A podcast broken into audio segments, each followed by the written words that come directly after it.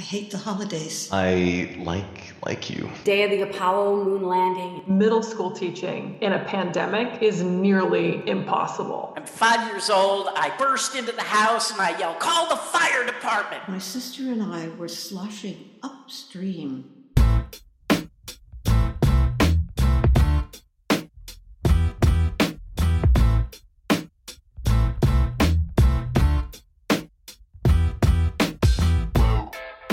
Hey there, and welcome to Grit True Stories That Matter. Grit is a weekly podcast about stories, the contemporary, personal, narrative kind of stories, and the people that craft and tell them. In season one, I was joined by Kurt Mullen. We had conversations and invited storytellers onto the podcast. In season two, we focused on women tellers. And now in season three, we continue our conversations with stellar tellers and we offer the best of our myriad events. Just like this week, the best of our recent 99 Second Story Slam won by Neshama Franklin. Now, you have heard one of her 99 Second Stories already, and you will hear another. And she will be joined by the other storytellers who moved on to the second round of this recent slam Tayo Sanders II, Barbara Peterson, Emily Pitts, and Richard Munchkin. Great job, y'all. Now, why do we do this? Well, we want to feature these tellers and their stories, and also to help you, our listeners, craft and tell better, more engaging, more relatable, and more memorable stories. True stories, personal stories, grit stories. Check the show notes for upcoming events, including the Mental Health Happyish Hour this Sunday at 7 p.m. It's an open mic, and we would love to see you there. And if you could help us out, I know I say this a lot. If you rate and review this podcast, it really does help. I appreciate that very much. Okay, 99 second slammers, let's dive in. I hate the holidays. From the very beginning, I knew how hypocritical they were. And, and, then I married a man and he felt the same way. And we avoided them until we had kids, and you can't exactly avoid them. So we tried the holidays, but it was pretty half assed. And then, deep in the heart of the human potential movement, when you have to be authentic, we looked at the kids and we said, You know, these holidays are bullshit. We're going to cancel Christmas. My daughter, we had no idea she had spent the entire semester in art shop. She was about 10, making gifts for us. And when she heard we canceled Christmas, she surreptitiously took them out to the back field and she burned the books and the poems and the paintings and the drawings and she smashed the sculpture and she cut up the weavings and she buried it all. And I didn't know about this for a long, long time. It was the central trauma she told me of her childhood. I thought she was doing okay because she did lavish celebrations for her own children, but she told me they were awful because I always wanted to do it perfectly and I knew it was never right. Now, a good three decades has passed and everything is a little calmer. On her mantle are just a few branches and maybe a light and an ornament. And for once, it finally feels like comfort and joy, and at last, there's forgiveness on both sides.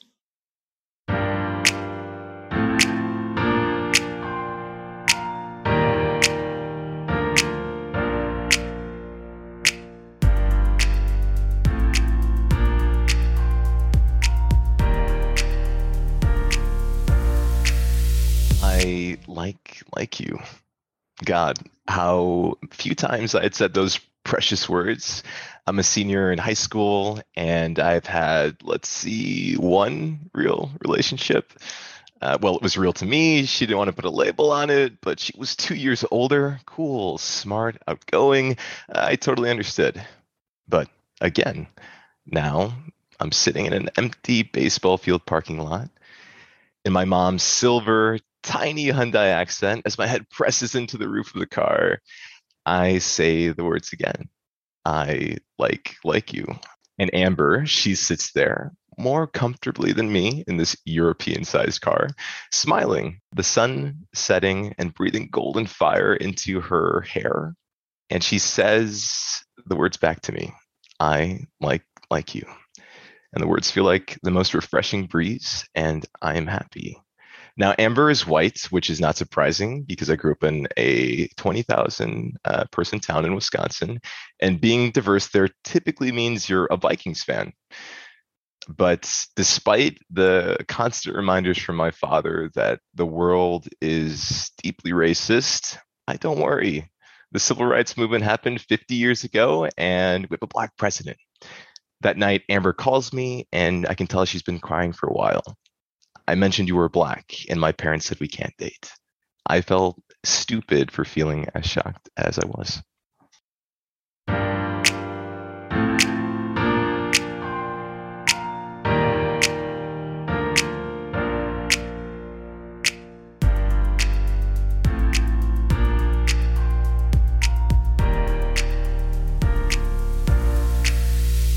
20th, 1969, the day of the Apollo moon landing, and I'm sharing a back seat with my new step grandma, Mary. We're lo- relocating her to our new big house in a suburb of Chicago from a cramped Jersey City apartment. She's frightened and crying over leaving the only place on this planet that she's ever lived in her 76 years. And I totally empathize because even though I'm only 16, I'm also lonely and feel so out of place at this new high school I'm in. I hold her hand and makes happy small talk, and I try to comfort her, let her know she's not alone, but she has a new friend who knows what it feels like to be uprooted against her will. And in doing so, I feel my own loneliness and self pity evaporate for a time. We get a motel room in Ohio and are huddled in anticipation in front of the TV to watch Neil Armstrong be the first human being to walk on another planet. As he descends the ladder and he makes his one small step for all of us, the elation I feel in the moment transports me out of my teenage miseries. And I suddenly feel a very strong sense of kinship with Neil, too, because he, me, and Grandma Mary were all learning to negotiate alien and sometimes hostile territories. He on the cold, hard, bright surface of the moon, me unwillingly tossed and adrift in an uncharted sea of 3,000 students, lonely without any close friends to anchor me, and timid Grandma Mary fearfully going to live among family members she's never known before and in a place she's never been. But now at least uh, she and I are going to have each other.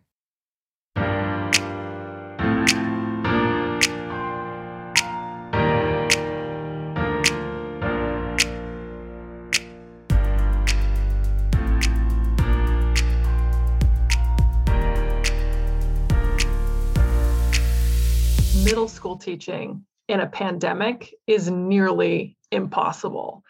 And quickly, as a way to cope, Spirit Days became about the teachers and not about the students. Teachers were going all out. And so when the announcement came over the intercom in the uh, in my homeroom period and said twin day is next week i looked at my co-teacher andrea we just smiled and pointed at each other because we knew we were going to win this after school, Andrea and I got together and decided to pick out a suit off of Amazon with a garish Christmas print. We were going to have ties and suit jackets and pants. We were going to match and it was going to be amazing. We ordered them and it was only 70 bucks, which on a teacher's salary is a bit much, but $70 to win Twin Day, worth it. Unfortunately, when the suits arrived, the pants they were made for men and they could not fit over our lady hips. They only came halfway up our asses. Even in that, we were twins. And we were a little bit horrified that we had just wasted $70 on this. Except Andrea remembered that the art teacher did cosplay and made his own costumes. This is why you never cut the arts. And he could maybe fix our pants. It took him two hours on a school night, but he did it. He put in panels.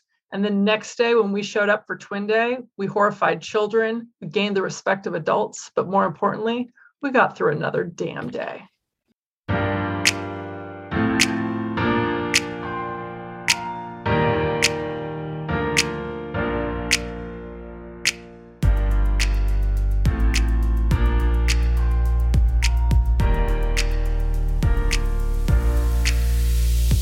I'm five years old. I burst into the house and I yell, Call the fire department. And my mom says, What's burning? And I said, Nothing. Taffy got out of the house and she's up the tree and she cannot get down. Taffy is our kitten. We've only had her a week. And when I had gone outside, I had opened the door and she ran outside. When I ran after her, she ran up a tree and now she can't get down. She doesn't know how. And I've seen enough cartoons to know that when that happens, you call the fire department. And my mother says, We're not calling the fire department. We're going to wait for your father to get home from work. So I wait outside. I keep telling Taffy, come down, you can do it, but she can't do it. And she's scared and she doesn't know how. And finally, my dad gets home from work and he goes in the garage and he gets a ladder. He puts it up against the tree. And now he climbs up there and he's trying to get her, but she get, she's afraid of him and she tries to go higher and he goes a little higher. And finally, he gets his hands on her and she sprays a massive dump all over my father. And he comes down the ladder. He looks awful. He smells worse. He hands taffy to my mother. And he says, I now really understand the meaning of scared shitless.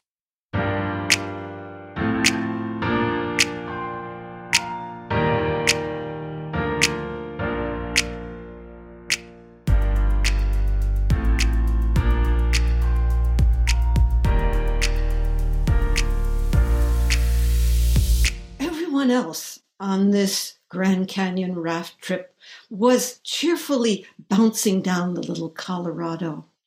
But my sister and I were sloshing upstream. She had told me to come on this trip. It's the trip of a lifetime. Now, my husband John had died nine months ago, and I didn't think I was going to be ready. But she said, Oh, it's a gestational period. And besides, we would have loved it, but he couldn't come down. Well, guess what? He was kind of coming down with us in the form of a sack of ashes. So I lifted that sack and turned it over. I expected to see a beautiful helix that would send him out into the Colorado, out into the ocean, out into wherever. And of course, a wind sprang up and plastered John all over me. And all I could do was dunk and weep and weep and Duncan, you should know I'm somebody who does not weep much. And when he was washed off, I went down the little Colorado with the rest of the revelers. And when I emerged the third time, the guide said, Neshama, what, what was going on? I've never seen anyone with an expression like that. You look positively beatific. And I said, I was traveling down with my husband John, and I was learning to let him go.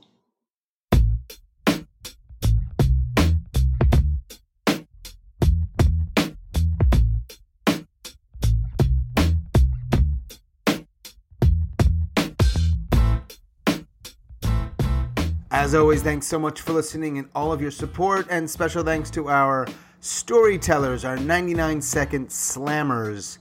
Neshama Franklin, season 5 slam number 3 champion. Tayo Sanders, the second, a first timer with us. Barbara Peterson, Emily Pitts, Richard Munchkin.